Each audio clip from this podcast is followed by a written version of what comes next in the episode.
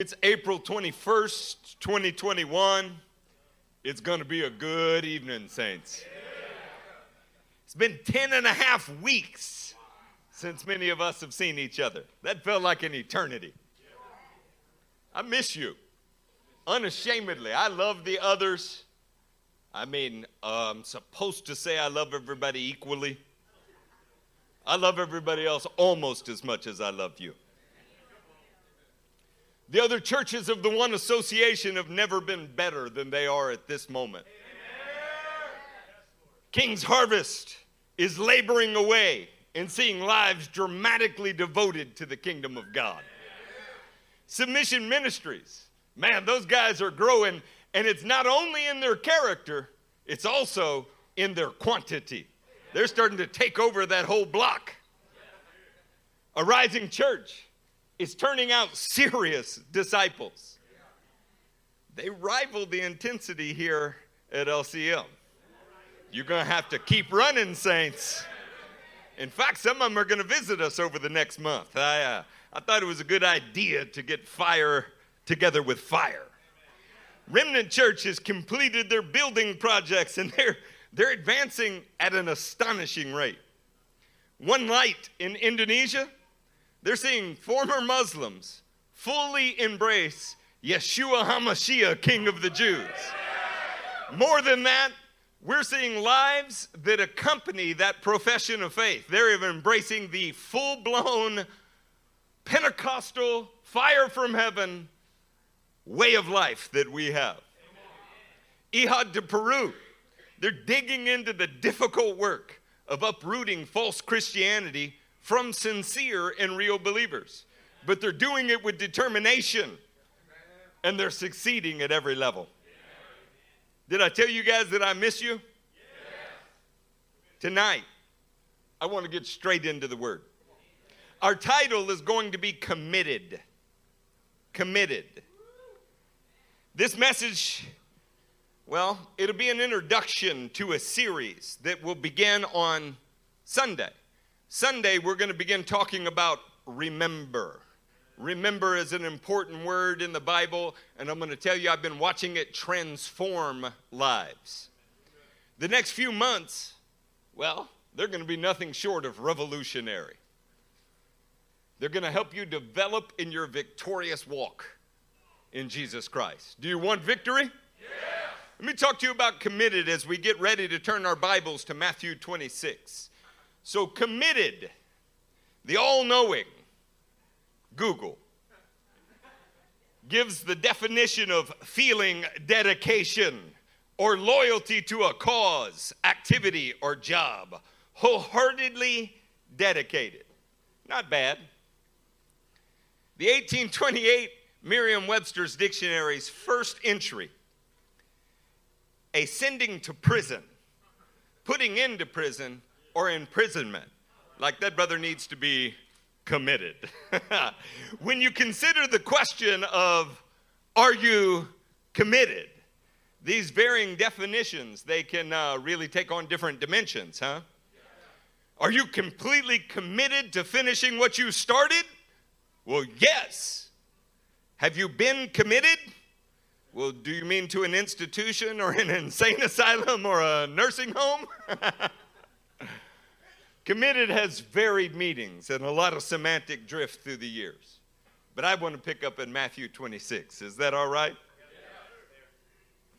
In Matthew 26, verse 35, say there when you're there. But Peter declared, even if I have to die with you, I will never disown you. And all of the other disciples said the same. Now, of course, if you're reading the headings in your Bible, this is being said right before the disciples are about to be found sleeping during Jesus' great hour of need. Y'all recognize that? Some would call this a commitment problem. I mean, think about it. A brother who just can't stay awake in church.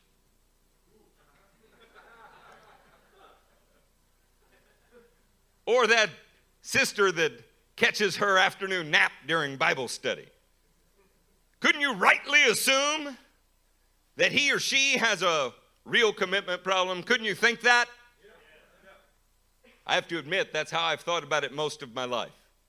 Before we dive into the deep failures of these men, I want to look at uh, how it's said in a parallel account. You keep your finger in Matthew 26. I'm going to be there all night. This is Mark 14 31, parallel verse. But Peter insisted emphatically, even if I have to die with you, I will never disown you. And all the others said the same. This really brings up a huge problem. Did the disciples have a commitment problem? If you cannot do what you said you're going to do, do you have a commitment problem? Were they not properly motivated? Did they not possess the right desires?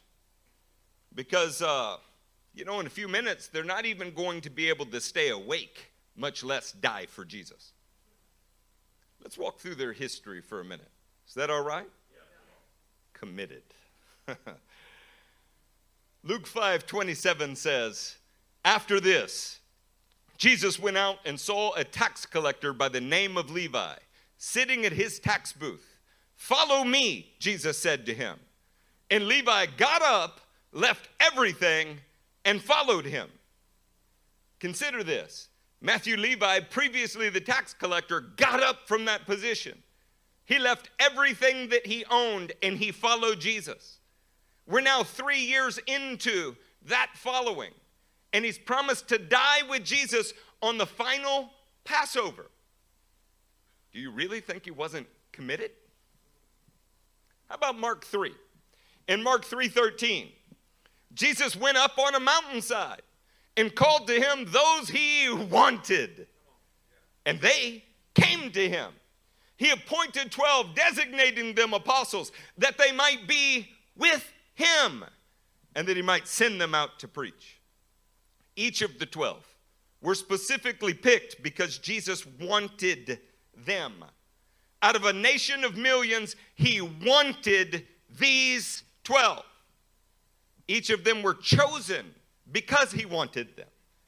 And each of the 12 responded to Jesus' desire by coming to him, and every one of them left everything to do it. Were they committed? A few minutes ago, you said no. Let's wrestle with that for a minute. At the moment of their calling, even years into it, you have to remember something. They are not yet what they will one day be. Let's keep going. Matthew 4 18. As Jesus was walking beside the Sea of Galilee, he saw two brothers, Simon called Peter and his brother Andrew. They were casting a net into the lake, for they were fishermen. Come follow me, Jesus said, and I will make you fishers of men. At once, they left their nets and followed him. Going on from there, he saw two other brothers, James, son of Zebedee, and his brother John. They were in a boat with their father Zebedee preparing nets. Jesus called them, and immediately they left the boat and their father and followed him. Peter, Andrew, James, and John, they left their livelihoods they left their fathers, two of them literally their fathers standing in the boat, and their, their homes to follow Jesus. The call wasn't a matter of mere commitment, though. It was a call to be made into something. And they are not yet what they will be. Jesus chose them, and they in turn chose him. This was not just for salvation, it was for transformation. It was to be made into something more than they once were. Far from an act like a transaction, this would be a lifetime process. It wasn't that they weren't committed. In fact, in John 11, 16, which we won't go to, even Thomas, who goes down as doubting Thomas, misunderstands when Lazarus dies and Jesus is going, and he's like, Lazarus is dead? Jesus is going there? We'll go to die with him too. And Thomas is one of the 12 as Jesus is going into Gethsemane that says, We'll die with you. It really wasn't about commitment as much as it is that with man, continual transformation is impossible. I want you to consider in the next interaction between Jesus and a rich man the disciples' response. Do I have your attention? Yes. Well, good. In Matthew 19, we're going to be in verse 22. Keep your finger in Matthew 26. You only had to move seven chapters. That's a good number. You won't get blisters like that. It'll be okay. When the young man heard this, he went away sad because he had great wealth. Well, what else did he have? He had the right answers. He had an emphasis on the commandments. He knew Jesus was good. He even called him good teacher. But now he's leaving sad because something more is required of him and he just can't do it. Then Jesus said to his disciples, I tell you the truth. If Jesus has to look at you and say, I tell you the truth, you better pay attention because everything he says is true. I tell you the truth, it is hard for a rich man to enter the kingdom of heaven. Again, I tell you, it is easier for a camel to go through the eye of a needle than for a rich man to enter the kingdom of heaven. When the disciples heard this, they were greatly astonished and asked, How are the rich saved? No, that's not what it says. What does it say? Something about this interaction where they realize one step's not enough, two steps is not enough. There is a continual process. It scared them. They said, Who can be saved?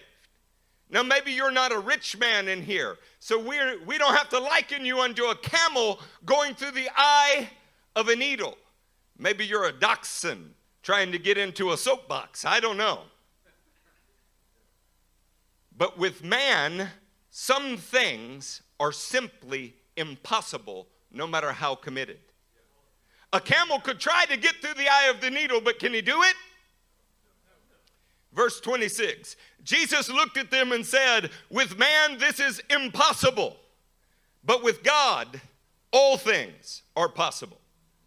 Peter steps right up to the plate and answers him, Hey, hey, hey, hey, Jesus, we have left everything to follow you.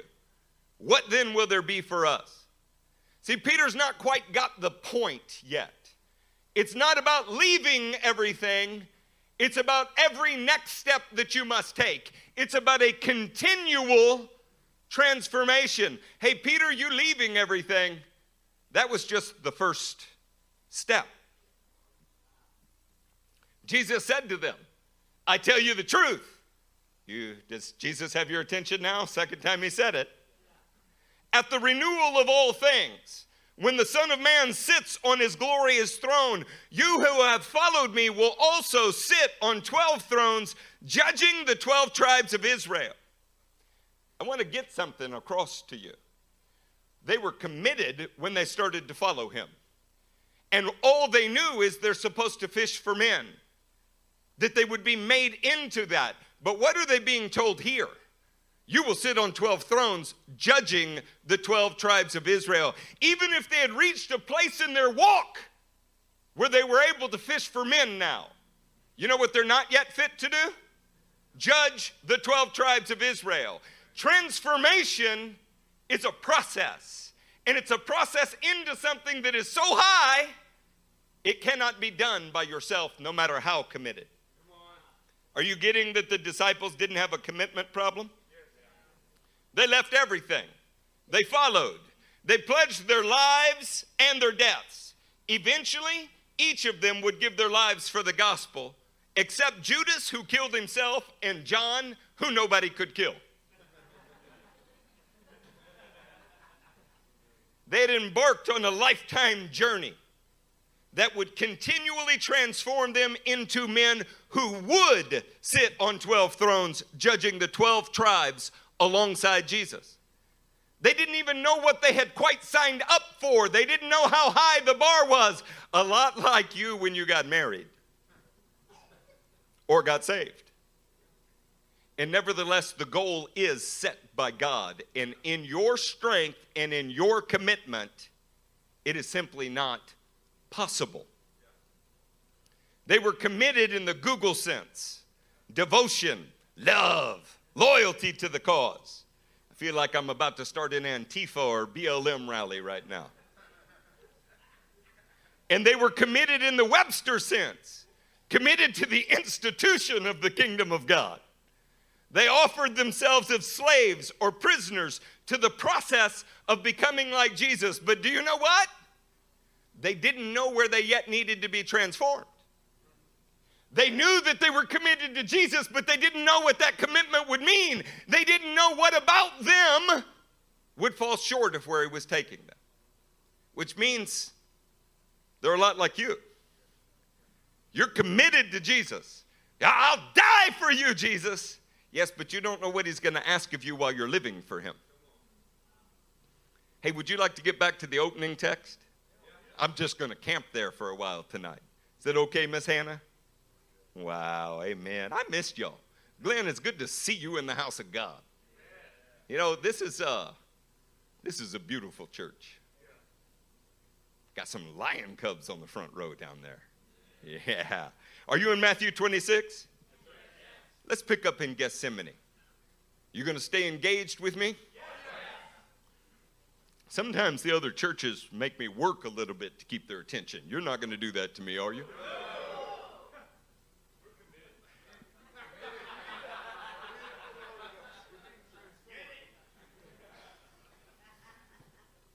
Matthew 26, verse 36. Then Jesus went with his disciples to a place called Gethsemane. And he said to them, Sit here while I go over there and pray. He took Peter and the two sons of Zebedee along with him. And he began to be sorrowful and troubled. Then he said to them, My soul is overwhelmed with sorrow to the point of death. Stay here and keep watch with me.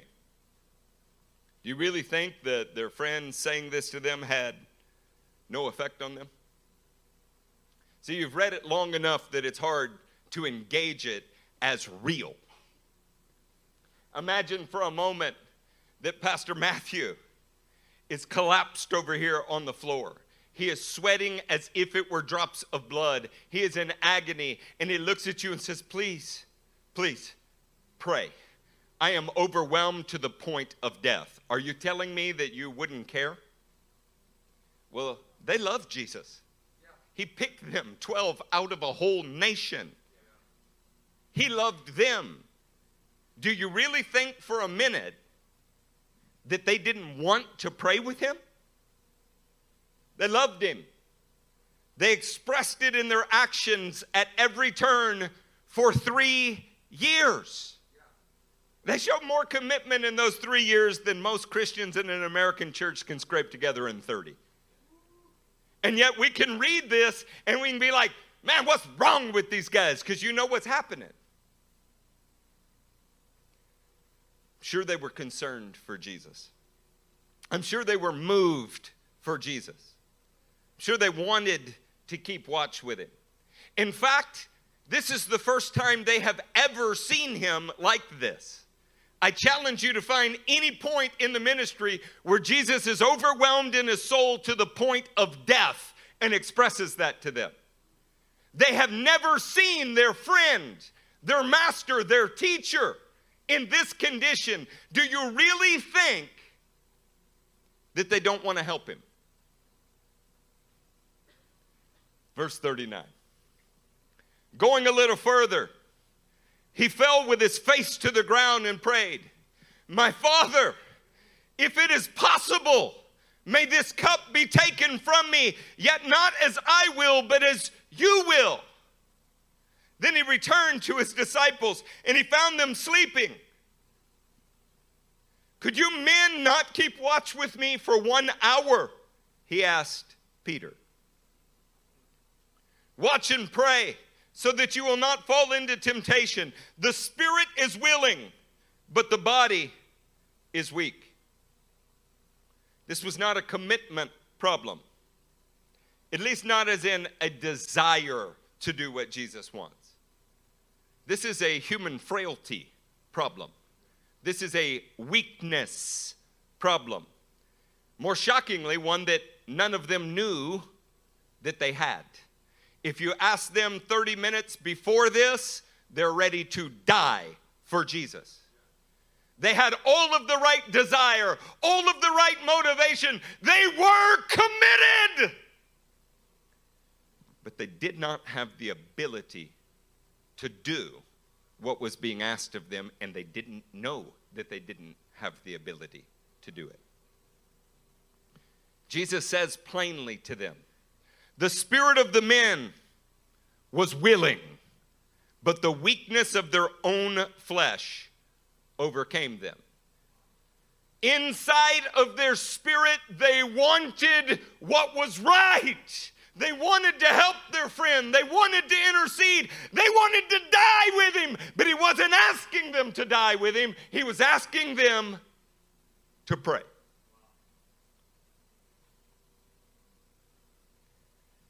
And they couldn't.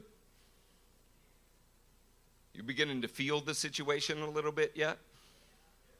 Can you imagine how you would feel if he came back to you and he asked you a question, could you not keep watch with me for one hour? Do you really think Jesus didn't know the answer to the question? Why would a man ask a question when the answer to the question is staring at him? Because he wanted them to see that they had a need they didn't even know about. And it wasn't that they weren't committed, it wasn't that they didn't believe. It's that they didn't know how pathetically weak and in need they were.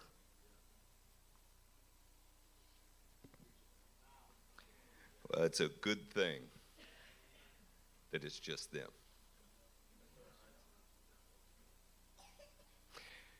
You know, I hadn't planned to do this, but I think I'm going to. Is that all right? I'm, I'm home now. I feel a certain liberty. If I get spanked in the elders' meeting tomorrow, then I just do.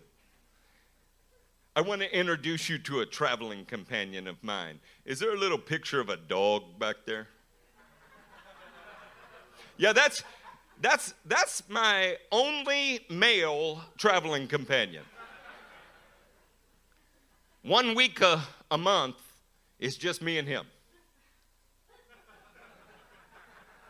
What you're looking at is uh, is the sheer shock and bewilderment on his face when he realizes that the new girl dachshund also gets a bone like he gets a bone.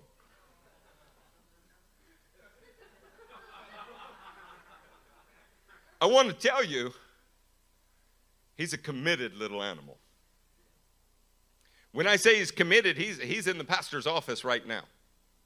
He will give me an unbroken eye stare shake with desire to be wherever I am. He's so committed that he'll attack a Doberman or a Rottweiler without a second thought. Am I lying? He will give his life to protect me. He's committed. He wants to be wherever I am. Of course, he also, the moon strikes him right on a certain night of the week, will do obscene things to a pillow. and it's not that he's not committed to me, it's in his nature. And I can discipline him, and he'll stop for a while, but, but it's still there. Next time, it'd be somebody's sock or their favorite stuffed animal. He's committed to me. He loves me. He wants to be everywhere that I am. But on occasion, even though he knows I disapprove of it, he'll eat from a trash can. See, he has these base desires at work in him that overcome his commitment and his love for me. In other words, he's a lot like some of you single guys. I don't know why you married guys are laughing.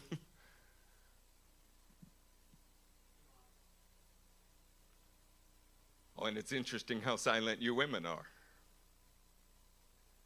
See, the disciples had a weakness problem that they didn't even know they had. And they were pretty sure that their commitment was strong enough to get it all done. That's a very high view of yourself.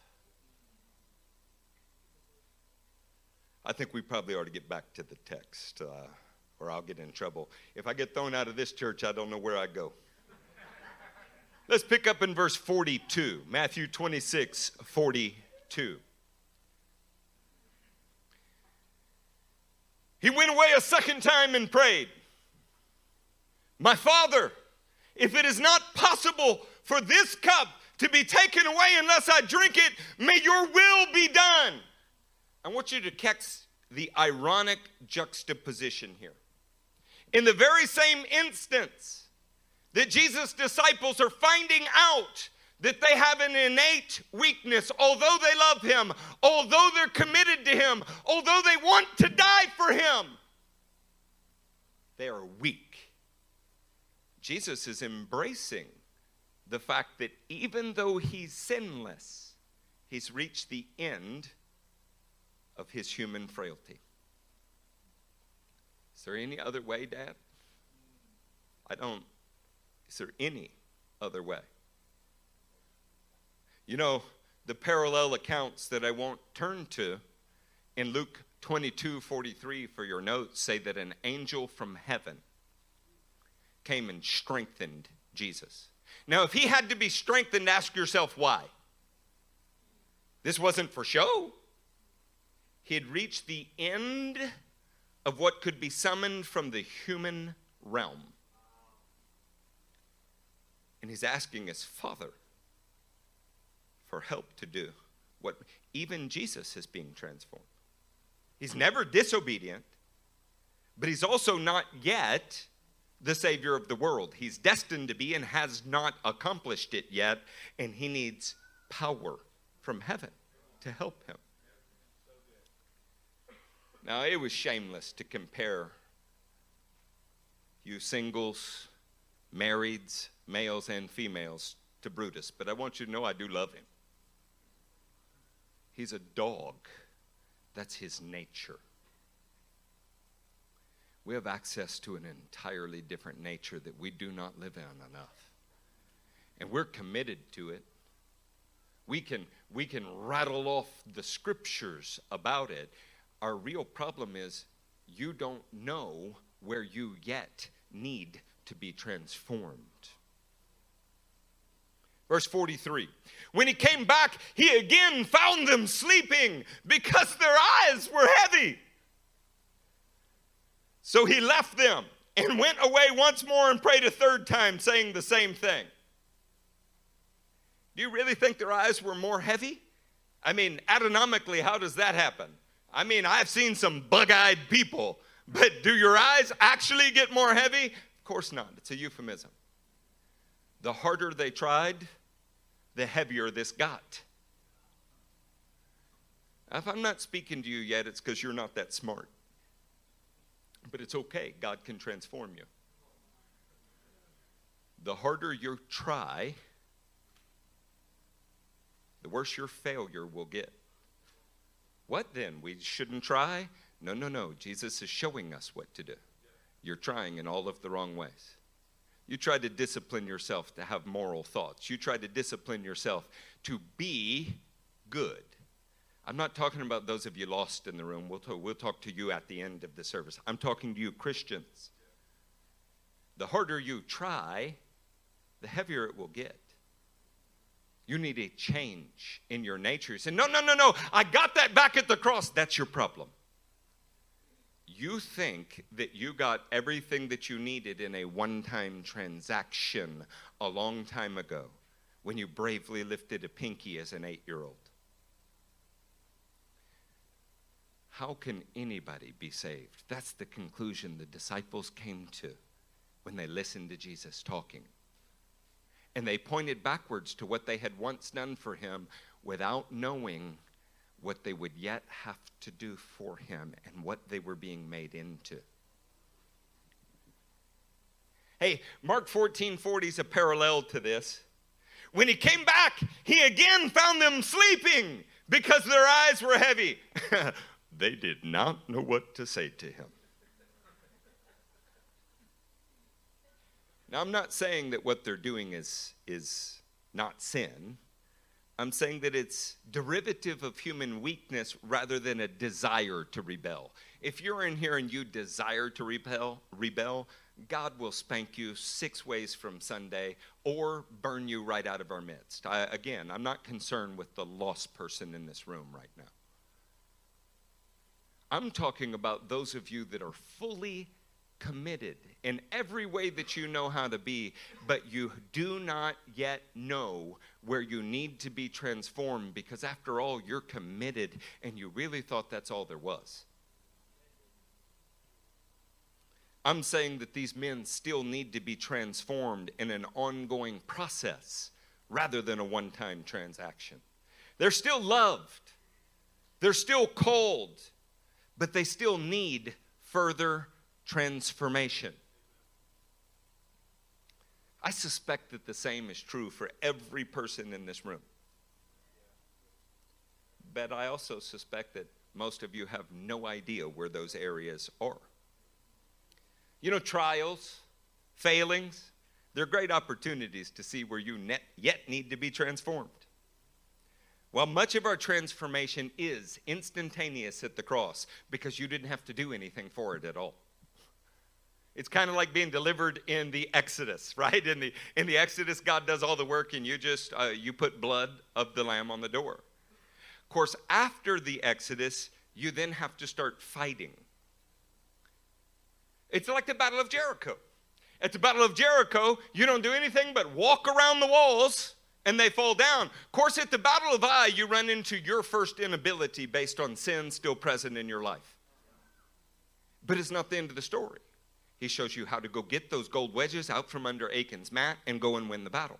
See, that is more representative of the Christian life. We think that it was all the cross. No, he did everything he needed to do at the cross. What you need to do begins there and does not end there. As we move through a few verses about this ongoing process, I want to show you a slide. Is that all right? You've seen this one before, and so I'm not going to teach on it. This is salvation in the past tense, Ephesians 2 8. For it is by grace you have been. Somebody say, have been. Have been saved through faith. Of course, if you look at Romans 6 11, in the same way, count yourselves dead to sin, but alive to God in Christ Jesus. Therefore, do not let sin reign in your mortal bodies. See, sounds like there's still work to be done. Or 1 Peter 1 9, for you are, say, are are receiving the gold of your faith, the salvation of your souls. Not just past tense, ongoing, right now. Or 1 John 2 28. And now, dear children, continue in him so that when he appears, we may be confident and unashamed before him at his coming. What you started at the cross must continue. You know, there's even salvation in a future tense, the glorification of your body. Not only so, but we ourselves who have the first fruit of the Spirit groan inwardly as we eagerly wait for our adoption as sons, the redemption of our bodies. Salvation is in all three tenses in the Bible. It's an actual journey that begins but does not end at the cross. And I'm not even talking to you about salvation. I'm talking to you about your need for transformation. See, we say, well, I got saved. Oh, I, I am saved. The thing is, is I'm, uh, I know there's been a lot wrong, but I'm saved. This is a really neat little security blanket that you wrap around yourself. You know what we should be talking about? Where you need to yet be transformed, where you fall short of what He has ultimately called you to be, where you thought, hey, I got out of the boat, I'm saved, but you're still not a fisher of men where you say, Hey, I made one disciple, praise God, I'm a fisher of man. Yes, but He's called you to rule the 12 tribes sitting on 12 thrones. See, you don't know how far you yet have to go, and God arranges trials and failures to show you. Could you not stay awake with me? One hour. He's not being mean to them.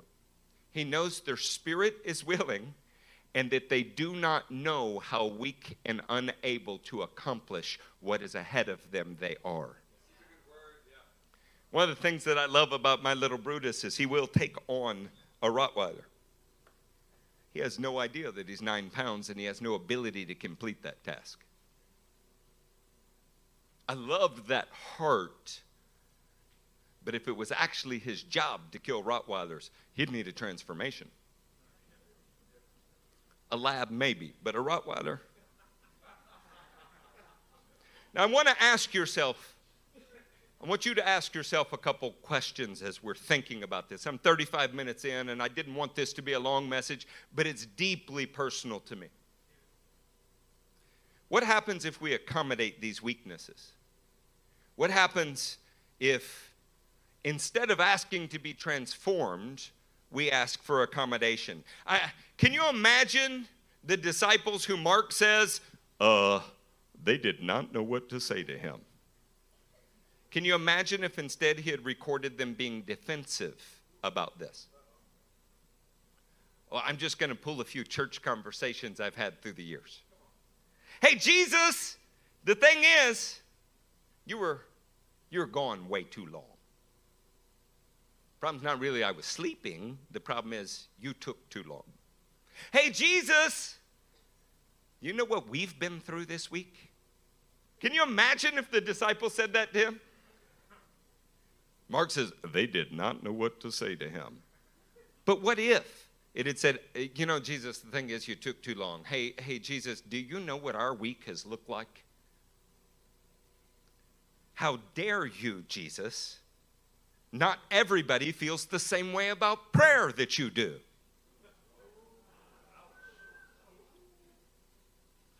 Maybe they'd go a different direction. Maybe, maybe it was more like this. Maybe they demanded that Jesus structure prayer time in better accordance with their, well, with their sleeping habits.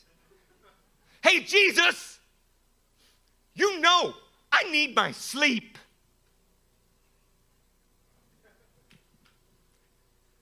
Jesus, I've had sinus headaches. if you hadn't caught on, these are real quotes just adapted. Jesus, it wasn't very wise of you to choose such an inconvenient time. I mean, we stayed up all night last night watching The Chosen or The Passion of the Christ.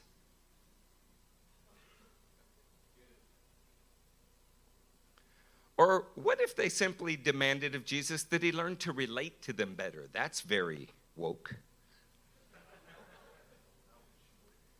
Jesus, the thing is, is that you know me, and you should have known that I don't like to be in those kind of positions.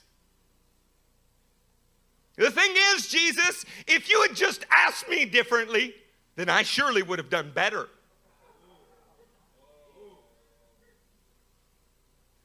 Jesus, I think we can all agree.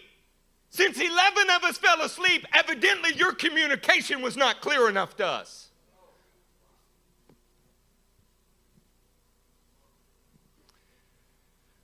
Or maybe, in a very new millennia kind of translation, we would see the disciples explaining that each of their situations was sufficiently unique because of some childhood trauma that they had. Jesus, the thing is, is my father always made me pray at night, and, and that only caused me to hate prayer. Jesus, one time at night, I was trying to pray, and the Spirit led me to a better form of prayer at a different time. Jesus, my last church did these kind of things, and I promised myself and my family we'd never be involved in something like that again. Of course, the disciples didn't say those kind of things, but you do. And I do too. When we come to moments of absolute failure that point to our need for transformation, we have a real tendency to ask for accommodation instead. See, we get defensive. We, we say, hey, something is wrong with your observation, sir, because there's surely nothing wrong with me. I got saved, you know. just as saved as you are, in fact. We get insecure. So you're saying I'm awful. Then there's no need for me to try anymore. We get critical. Yeah, well, I fell asleep, but you sure have an ugly dog.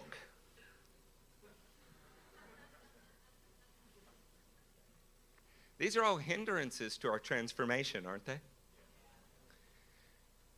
Let's roll through this for a moment. Are y'all all right? I haven't damaged you, have I? No, this is a warrior culture. What does, uh, what does this kind of accommodation look like in marriage? Well, Mr. Christian comes home. He's had a long, hard day and 12 other excuses. He gets to the door, he throws open the door, and he trips over the laundry basket. Mrs. Christian, you didn't straighten up the house? Well, no, I didn't. Long list of excuses. If you had just picked up the laundry, then I wouldn't be in such a foul mood. Or, if all it takes is a laundry basket to get you out of the spirit, what does it point to about you? That you need to be transformed. You're asking to be accommodated instead of transformed, and the accommodation is hindering your transformation. You know what is worse about this in marriage? It often becomes one person's job to be the enabler for the other person. And it shows up because you can never do enough. I moved the laundry basket. Yeah, but the thing is, is the soap was still crinkled. Toothpaste was out of order. And so you default into roles where one person's job is to make sure they don't do anything that might make it more difficult or point to the other one's need for transformation. Oh, it's with the best of intentions. I mean, Judah knows how his dad is, so don't let his dad get into that kind of confrontational position. This is what psychologists would call codependency, isn't it? Well, if you think it only happens in marriage, the thing is, is I know little Johnny just uh, threw something nasty that came from somewhere on his body. I don't want to talk about at your wall, but he has a cold. Accommodation. Don't put my kid in that situation because then he would he would actually be expected to grow into a more mature character. And I don't want it to reveal just how little faith I have in my God, my child, and my parenting. I've Heard of being punished with the soft bigotry of low expectations? We do it every day. How about accommodation in Christian circles? The chairs need to be really padded, you know? Because the people need to be able to pay attention. We couldn't ask for transformation in your soul so that you were so hungry for the Word of God that you would sit on concrete. I mean, we're Americans, you know? I really want to be baptized.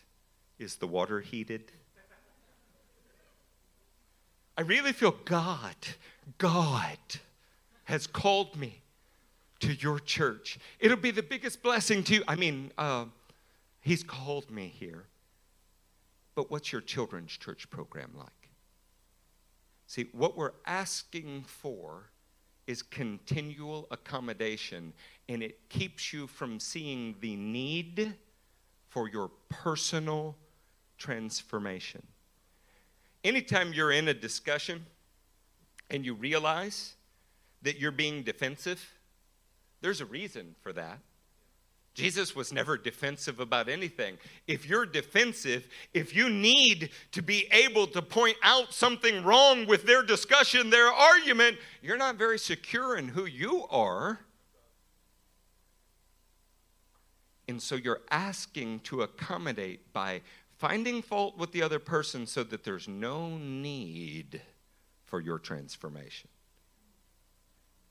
If you're in positions where you're vacillating, although we'll do this, no, no, we'll do this, no, no, we'll do this. That points to a real need for transformation because God's never like that. If you get really critical about the world around you, I don't know that I like that church anymore. Ever since they stopped serving coffee in the lobby, find yourself being critical towards that, you might just be hiding your need for transformation. Now, before I get to more serious parts of this message, I do feel it necessary to stop and encourage you for a minute.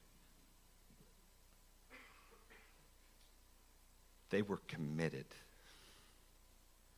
They wanted to die with him. They loved him. They were blind to their own need. So, a stone's throw away from him while he's facing his own need and asking appropriately, he's drawing their attention to could you not keep watch with me? Because he wanted them to see that they couldn't and learn to ask for transformation. If you ask your spouse to accommodate you, you will not be transformed. If you accommodate your children, they will not be transformed.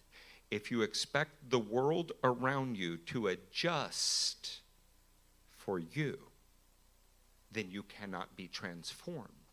But if in every one of those situations you recognize, regardless of what they did, there's a problem right here, then you can take that to Father and say, There has to be a better way. Strengthen me from heaven. And that's what the Christian life is actually about. Now, I'm getting skinnier, and my, my hair's falling out. And like I was going through puberty again, I have the largest zit I've had in my entire life on my neck today. It's very discouraging. But I'm growing. I also am not the man that I once was, and I am not the man that I will be in another year. The life of the Christian is about continual transformation, but it requires you to be in situations that highlight the need and for you to not deflect them in accommodation. So let me ask you a couple questions, serious questions. Are you ready for them? Yes. Not everybody said yes. Are you ready for them? Yes. Do we need to build nappy time into prayer time? Are you sure? Because if you pick your church based on how close it is to your house, aren't you kind of doing that? If you go to a church only because you like the, everything that they say, aren't you kind of doing that? How would that work if you picked your doctor like that? Do we need to build nappy time into prayer time? Do we need to ask for alternate circumstances? Remember that you said that. The next time it gets difficult and you think the problem is with the circumstances, remember that you said we do not need to ask for alternate circumstances. Even Jesus asked three times. But every time, he was committed to what the Father wanted. It's in our nature it wasn't sin for Jesus to ask. It would have been sin if he did not do what the Father said to do. I understand that you don't want your weakness exposed. I understand that you are scared that you don't have what it takes. Accept it. You don't. And learn to ask for transformation. See, there's an American with Disabilities Act, and it's, it's an ADA. You might see posters somewhere, maybe, maybe not. But what it essentially means is that an employer, an employer has to provide reasonable accommodations for any disability. It sounds like a sweet thing. It sounds like a noble thing. Like if I got a second store business and we're uh, sewing for a living and somebody applies and, and they're in a wheelchair, I, I, if it's reasonable, and God only knows what's reasonable, then I need to find a way for them to safely get to the second floor. That's, that's incumbent upon me. That is an American Disabilities Act. The problem is, is when you apply those kind of principles to the kingdom, what you're saying is we never expect anybody to get healed. We never expect anybody to be transformed. Nobody will ever be more than they are today. So since you know my wife is like this, don't put her in that position. That's not good, friends. Instead, we need to stop asking for accommodations for our disabilities. We need to start asking for transformation, which means you're gonna you're gonna have to know where they are. You're gonna have to be able to identify them, don't you think? Do we need nappy time built into our prayer time? No. Do we need alternate sets of circumstances? No. Do we need to rely on the Father to accomplish His will through us, even if it takes angels coming from heaven? Yes. How far do we have to go? Accommodation versus transformation. Romans 12, 2. Do not conform any longer to the pattern of this world but be transformed by the renewing of your mind. Then you will be able to test and approve of what God's will is His good, pleasing, and perfect will. This is spoken to spirit filled, saved believers in the church of Rome. But they still needed transformation, they still needed continual renewing. Otherwise, they would not know how to determine God's good, pleasing, and perfect will. See, when we ask to be accommodated in an area, something funny happens. It's never enough. When it becomes my wife's responsibility to move the laundry basket and she moves it, then there's just one more thing she needs to do. And, and then one more after that. Because my problem's actually growing. Her enablement's not helping. You got adult children, which in itself should be an oxymoron. Stop helping them. Stop it. Everything that you do to help them is actually hurting them. But I'm scared. Well, grow some faith. The best thing that could happen to them is them have to sleep in a YMCA or something for a while. Then they'll stop spending your money. They'll stop getting drunk and acting like profligates. And they'll actually have to need transformation. Just be real. You don't trust God enough. You don't trust His transformation in their character enough. You don't trust enough. Maybe it's not the kid that's got the problem, or maybe it's a double blind. You both have a problem. We need transformation. 2 Corinthians 3:18 And we who with unveiled faces all reflect the Lord's glory are being are being are being transformed into his likeness with ever increasing glory which comes from the Lord who is the Spirit. See, you're credited with his righteousness, but you are still being transformed into his likeness. You are given credit for being righteous like him, but in reality, your life does not look that much like him, at least not as much as it will next week if you're transformed rather than accommodated. This whole process results, according to this verse, in ever increasing glory. You find that your walks become stagnant? I promise you it's because you're ceasing to be transformed and you're asking for accommodation. You will only achieve continual transformation, only achieve ever increasing glory by absolute reliance on His Spirit. See, the Spirit's not interested in hearing you say, Yeah, but the thing is, if Ray hadn't said that, then I wouldn't have done this. He doesn't deal with you like that at all. He pierces your heart with the word about your heart, and He doesn't speak to you about Ray unless it's to heal Ray. You can always tell where you're accommodating because the problem is with the world around me, the spouse around me, the kids around me, the job around me. The problem is with everything but me. Now, you're Christians, you don't think you do it, but I bet, I bet if you sit on this for a minute, you'll find out very much that you do.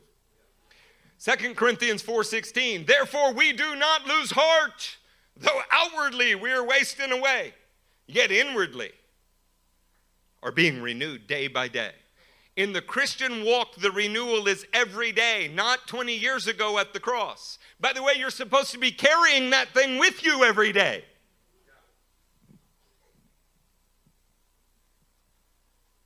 Being ever transformed When we require others to accommodate us, you actually waste away. You grow worse. The weakness only grows so that, so that you're never able to truly accommodate it. The brother starts helping you, like, hey man, I see you can't carry your bag. Let, let me help you carry your bag, when really he just can tell that you have a bad attitude since you have to carry your bag. Well, now you expect him to carry your bag. And you're getting weaker all of the time. What if instead we simply said, Mighty God, I don't have it and you do. You have all the resources of heaven. Transform me so that I can carry the load I was meant to carry. Say, well, I was just trying to help my brother by accommodating him. I don't want him to fail. Yes, but you're hurting him. How about you show some faith that your brother can be transformed?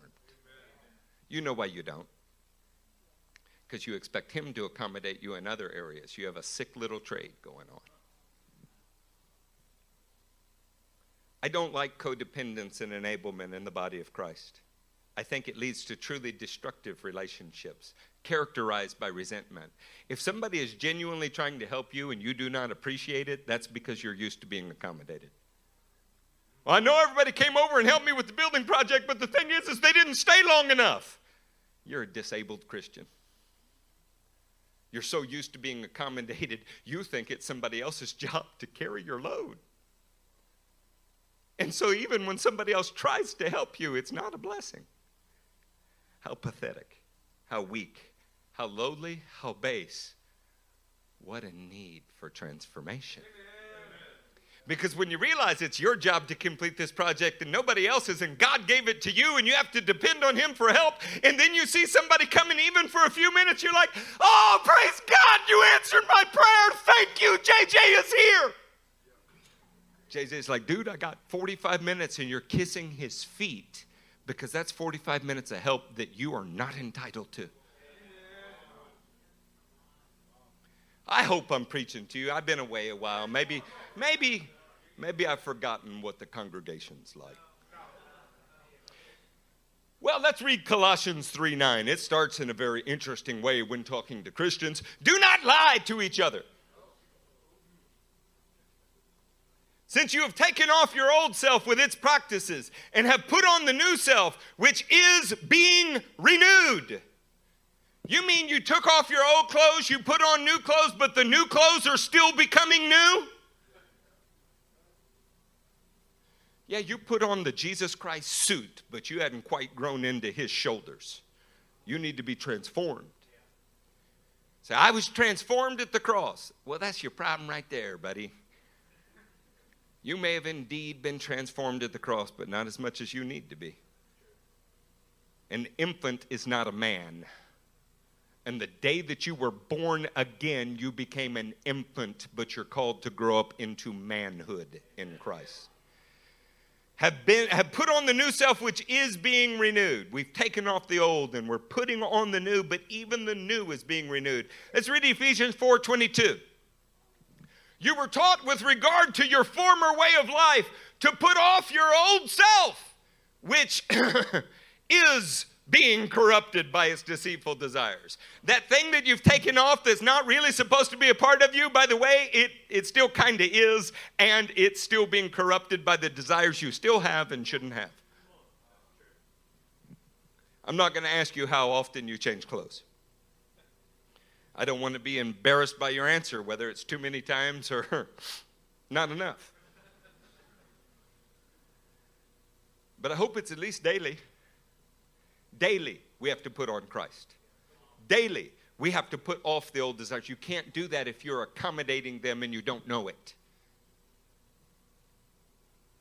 Verse 23 to be made new in the attitude of your minds, and to put on the new self created to be like God in true righteousness and holiness. The old life must continually be put off.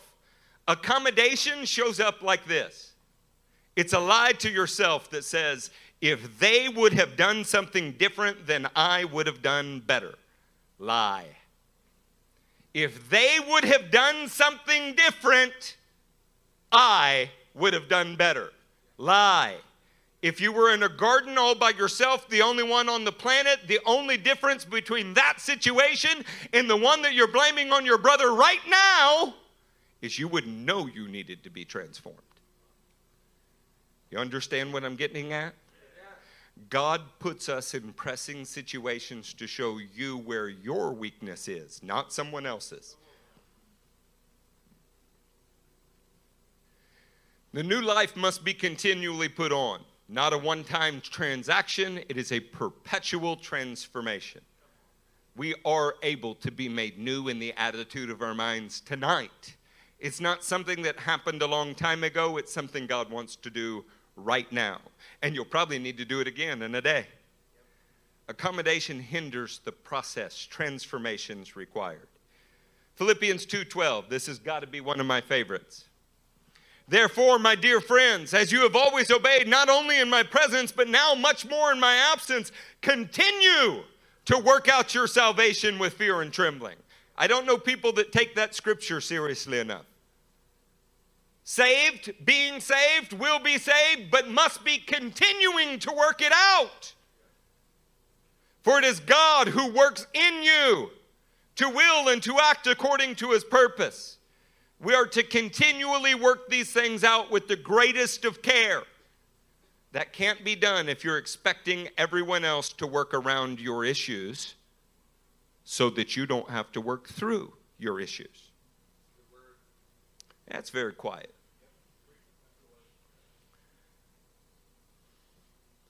If you expect everybody else to work around your sensitivities, the thing is is I just don't like to be challenged in that area. I don't like to talk about those subjects. How dare you put me in that position? You never protect me.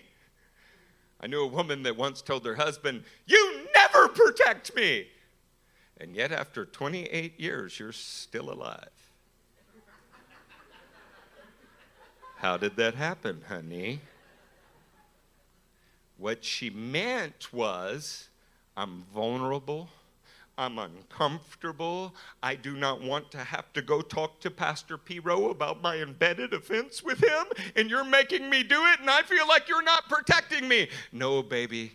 I'm cultivating you. I believe God will transform you. I have every confidence that He will meet us in this situation and that you'll walk out more like Jesus.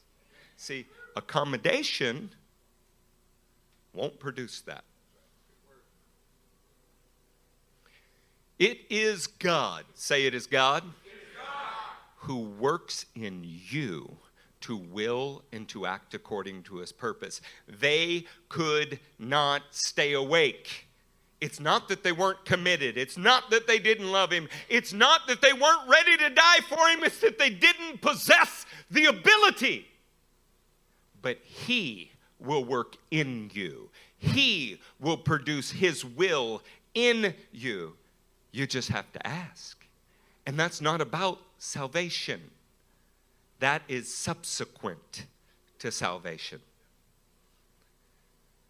In other words, he transforms you as you work to expose these issues before him and treat them as your Christian responsibility.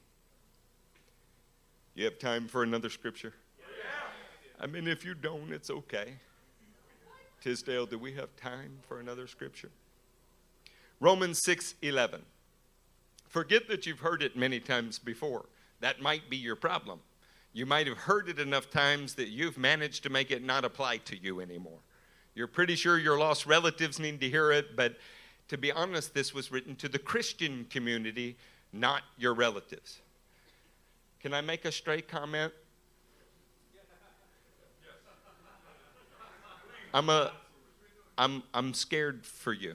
If you can't draw a clear line between family defined biblically as those who do the will of God and family simply because you happen to come out of the same uterus, if you cannot draw that line, they will never see separation between family that is God and family that is water of the womb and want to close the distance.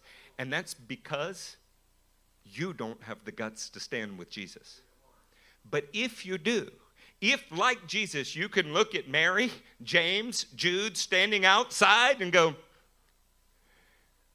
Those who do the will of the Father are my family, and leave them standing outside, do you know what happens? Mary ends up in the upper room. James writes the book of Jude, and James writes the book of James, and Jude writes the book of Jude. Do you know why? They recognized their situation. If you can be manipulated by everybody that thinks that they're related to you and what they say matters to you more than what God's word says, you're accommodating yourself. I don't want to tell you what I could call that. Let's uh, instead read Romans 6 11. In the same way, count yourselves dead to sin, but alive to God in Christ Jesus. Why does he say count? Because he knows that it's not actually true, it's an attitude. You know that sin is present there, it's present at all times, but you might not know where it is. When you find it, count it as dead. Wherever it is, consider it dead. See, Peter stood up and said, We will never deny you. We're ready to die with you. All the others said the same, and then three times they all fall asleep. They didn't know that that weakness was in them. And we haven't even gotten to the next 12 hours. We're three times, and with a few construction level words, he denies Jesus. He hadn't even hit bottom yet. He had no idea how weak he was, but he did know he left everything to follow Jesus. He did know he was destined to sit on a throne with Jesus. He just didn't know how much work was left to be done in him to do those things. I'm trying to acquaint you with the ongoing work of sanctification. I'm trying to tell you that as far as we've come, I believe we have a long ways to go, and I'm excited that we can get there. Therefore, do not let sin reign in your mortal bodies so that you obey its evil desires. You don't let it. Let's be honest, though. Can you stop it? No. What you can do is present it before the Lord and say, Create in me, brand new, out of nothing, a new heart. I need you to do it again. This thing I thought was dead at the cross was still there in year five. It's popped up again in year seven here I am, and I can either excuse it away as it's just due to traffic and weather circumstances, or I can own it and say, Lord, I need you to transform it. And miraculous things happen when we come to that place. When it stops being that you're a victim of circumstance and starts being, there's no responsibility anywhere in the world that anybody has except I have the responsibility to bring this before my God so that He and He alone can change it. He does. Do not offer the parts of your body to sin as instruments of wickedness, but rather offer yourselves to God as those who have been brought from death to life, and offer the parts of your body to Him as instruments of righteousness. Guys, identification of these areas is the first step in making sure that you don't let sin reign in your mortal bodies. If you're excusing it, then uh, of course it's reigning. Accommodation lets sin reign in your body and tends to blame it on the behavior of others. John leaning on Peter, they're both snoring. Jesus is there, he's praying. And John's like, What's up, bro? You said you were going to keep me awake.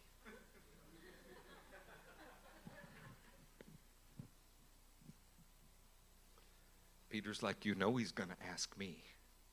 You're sleeping too, but you know he's going to ask me. Where you at, Thomas? You said you would die with him. Could you stand up and take a rebuke with me? Transformation is your responsibility and no one else can do it for you. And the better news is, no one can keep you from doing it. It's the ongoing power of a right relationship with God. And those of you that are saved, you have that. See, he didn't get buyer's remorse. He didn't like save you and then go, you know what, but seeing how bad you suck, I'm just not sure I can do this. In fact, you were worse than you are now. When he first introduced himself to you, you were worse than you are now. The only problem is now you feel like you should be beyond this point, talking to all our leaders now as well. And because I should be beyond this point, I'm going to double down and try to hide that I failed in it. No, no. You should bring it right back to Him and go, I don't know what to say. He knows what's in you, He gets it. He, I love what King James says. He knows that man is but dust, whatever that is. Listen, every time you ask to be accommodated rather than be transformed, you are hindering the Lord Himself from working in you, and He desires to work in you. You were chosen by God to be made into something. What was that? Well, you might say, fishers of men, sitting on the 12 thrones. Now, that, those were actually said to other people. But you know what was said to every believer? When he appears, we know that we shall be like him. You were chosen by God to be made into something, him. He is the image that you're looking for. He is what you are being turned into. Can I say that process is not complete yet? To complete that process, you have to face the hidden areas of fleshly accommodation so that He can transform you. This does not disqualify you, it is actually your qualification. It is your perfection in the kingdom. It is proof that you belong to Him. You can be a pastor. Uh, wait, now we have a whole ecclesiastical structure here. It sprung up in my absence. A home group pontiff. and the Lord can be dealing with you because you know good and well that something someone else did made me feel mad. No, nothing anybody else does can make you anything.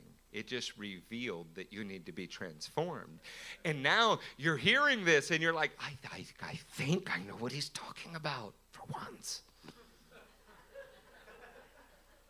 but I could never, I could never, I could never say, Lord, please transform this and do it in a crowded room because I'm an ecclesiastical leader. What will the people think? Well, now you are trapped into accommodating your reputation. You're trapped into accommodating your position, and you've been deceived into thinking it's noble. It's for them. It's for them that I will not expose this, that I will not be transformed in this area. It's for them. Because after all, I should be beyond this by now. And if I'm not, and they know I'm not, but it's for them. Friends, every heart, every soul, every chosen, loved, and called person in this room, you must be transformed. He wants to transform you. We're charismatics. It's not one magical moment at the altar. It's a lifetime process, but they are often initiated by a spark at an altar. And they're maintained as you fan it into flame, as you feed it in the word, and you make it a lifetime practice. You need further transformation. And He wants to. Could you stand to your feet?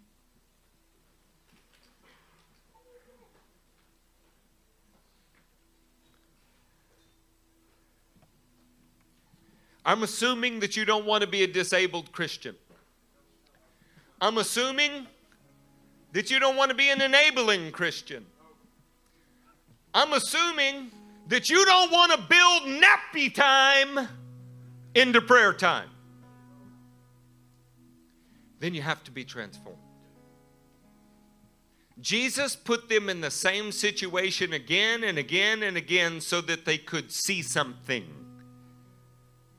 They needed transformation in this area. They were overconfident, completely committed, and a total failure, but none of them died that way. Every one of them actually did give their life for him. Every one of them did extraordinary things for him because they came to him again and again and again in brokenness and asked to be transformed. What situations are proving your need for transformation? Because I shouldn't have to prove it to you. I'm going to pray that the presence of a spirit of holiness would come upon this committed crowd, this family, and that He would highlight to you where you must present to Him, I need to be transformed. If we spend enough time, I bet I can prophesy it to each one of you, but that's not my job. You're His son, His daughter. He wants this for you if you'll have the courage to respond to it. Father, I'm asking for your spirit of holiness in this room here and now. I'm asking that you would purify your family by transforming our lowliness into what is glorious. Lord, as we, broken and humbled by our own failures, present them to you. Will you breathe life into the dust? Will you raise up something glorious? Lord, transform us. Help us here. Help us now. We need you.